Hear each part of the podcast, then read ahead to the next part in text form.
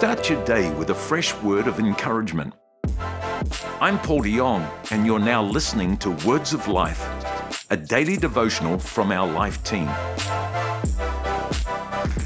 Welcome to the Words of Life, your daily devotional podcast. I'm Caroline Wood. And I'm Ben Mays. And uh, it is good to be doing this podcast together. Uh, last time we were with different people, but uh, obviously the team's back, which is awesome. But I, uh, I do have a question for you. Are you ready for this? Absolutely, go. Who do you think you are? I'm Caroline Wood, the principal of Life Leadership College. Okay, cool. How else would you define yourself? Um, a wife, a mum, a daughter, a friend. Yeah, these are all good things. Um, it's a bit. It's a bit of fun. I don't know if you've ever been in one of those situations where you've said to someone, "Don't you know who I am?" Uh, it always sounds like a lot of fun to do in theory, but I don't think I'd ever do it in practice. Um, let me ask you another question. Who do you think I am?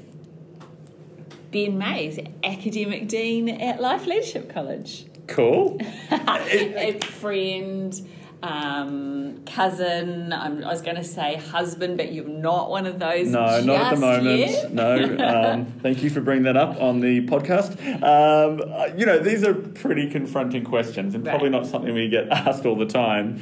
Uh, but today, we're in this whole series talking about the life of Jesus and what he did. And today, we're going to look at a moment where Jesus did this. He said to his disciples, um, Who do you think I am? Yeah, well. So, anyway, I think you've got the passage. Why don't you read it for us? Yeah, this is a passage in Matthew 16, and it's verses 13 to 20, and it's where Peter declares that Jesus is the Messiah. So in verse 13, we go to where it says, When Jesus came upon or came to the region of. Okay, you need to help me out. Ben is our academic dean at Life Leadership College, and he is great with pronouncing these words. Caesarea Philippi, have I got it right? Well done. You know my theory say it loud, say it fast, say it confident. No one will know otherwise. 100%. So, Caesarea Philippi, let's go from there. He asked his disciples, Who do people say the Son of Man is? And they replied, Some say John the Baptist, others say Elijah, and still others say Jeremiah or one of the prophets. But what about you? He asked, Who do you say I am? And Simon Peter answered, You are the Messiah, the Son of the living God. And Jesus replied, Blessed are you, son of Jonah, for this was not revealed to you by flesh and blood, but by my Father in heaven. And I tell you that you are Peter, and on this rock I will build my church, and the gates of Hades will not overcome it. I will give you the keys of the kingdom of heaven, and whatever you bind on earth will be bound in heaven, and whatever you loose on earth will be loosed in heaven. Then he ordered his disciples not to tell anyone that he was the Messiah. Yeah, huge passage. I can only imagine what it would be like to be standing in front of Jesus and you know him saying, you know, who do people say that I am? And kind of being like, well, we've heard this and this, and being like, yeah, cool. So who do you say that I am? And uh, I can imagine the silence that would have fallen in that place. Uh, Yeah. The uh, maybe some eye contact that wasn't being made, and then um, good old Simon Peter, who had the gift of thinking, uh, sorry, speaking first and thinking later, comes in, comes in clutch, brings in a great response, and identifies that Jesus is the Messiah, the Christ. Um, great passage. We find this account in Mark 8, 27 to 30, and Luke 9, 18 to 20.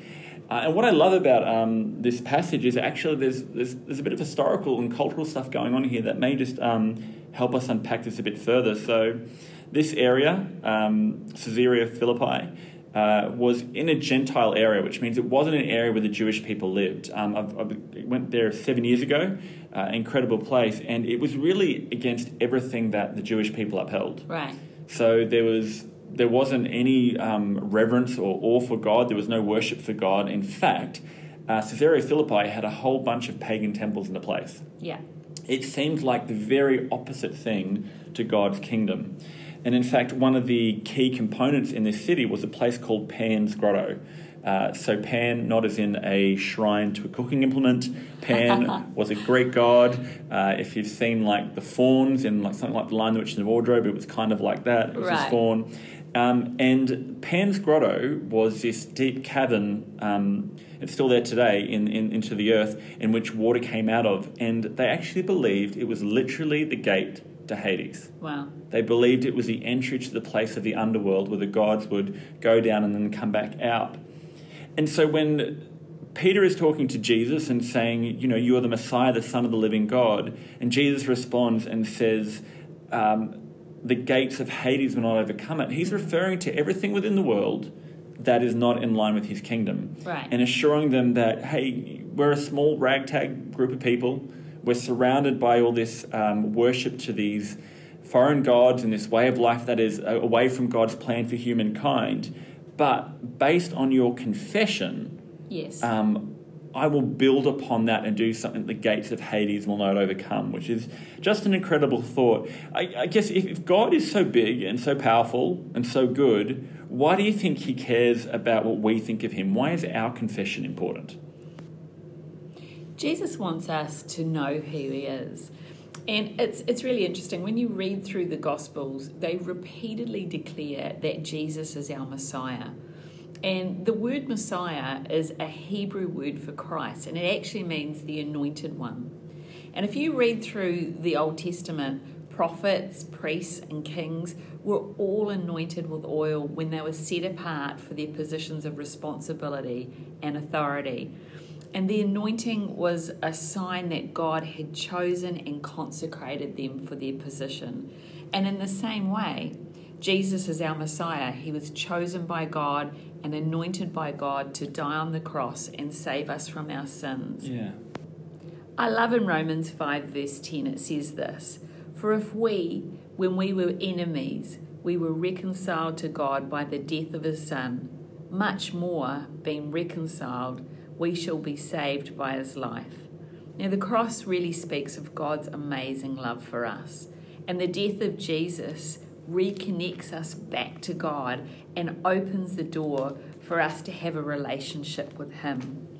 And I guess the question that I want to ask everyone today is who do you say Jesus is? Yeah.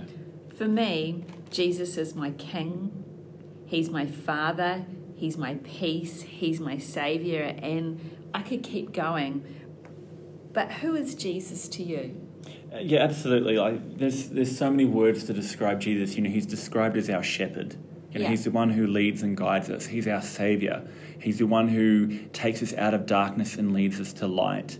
Uh, he's incredibly gracious and loving. There is so much to discover about Jesus, and we don't discover it by um, just you know sitting in a room and reading a book. It's not discovered by going over and over rituals. We discover Jesus by entering into a relationship with him. I love the fact that our faith does not center on rituals or laws or looking a certain way or how we are born Yeah. and what status or wealth or anything like that we have. It is purely about accepting Jesus as our Lord and Savior.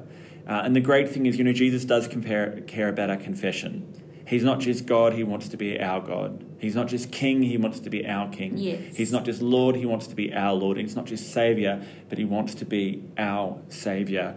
And the great thing is, we don't have to fly to the moon or go through a whole bunch of hurdles to do that. We get to receive his grace by faith. And in Romans 10, it says, If you declare with your mouth Jesus is Lord and believe in your heart that God raised him from the dead, you will be saved. So great. What an incredible promise, hey? Then if you're right, if you're listening today and you don't have that relationship with Jesus, you can invite him into your into your life today. All it is is a simple prayer to invite him in to be the Lord and Savior of your life. Incredible thing. All right. So good. Would you pray for us today as we head on out? Absolutely. Father God, I just thank you for who you are and for what you've done in our lives. Lord, I thank you for your freedom and I thank you that today is the day that you have made and that we would rejoice and be glad in it. So we give this day to you in Jesus' name. And everyone said, Amen. Amen. Have a great day, everyone. Thanks for joining us. See you next time. Thanks for joining us for another encouraging word from the Life team. Don't forget to subscribe so that you don't miss an episode. We'd love to have you join us at church this Sunday. If you're in Auckland or Melbourne, check out the website for a location near you. Or you can choose to join us online from wherever you are. Find a service at lifenz.org.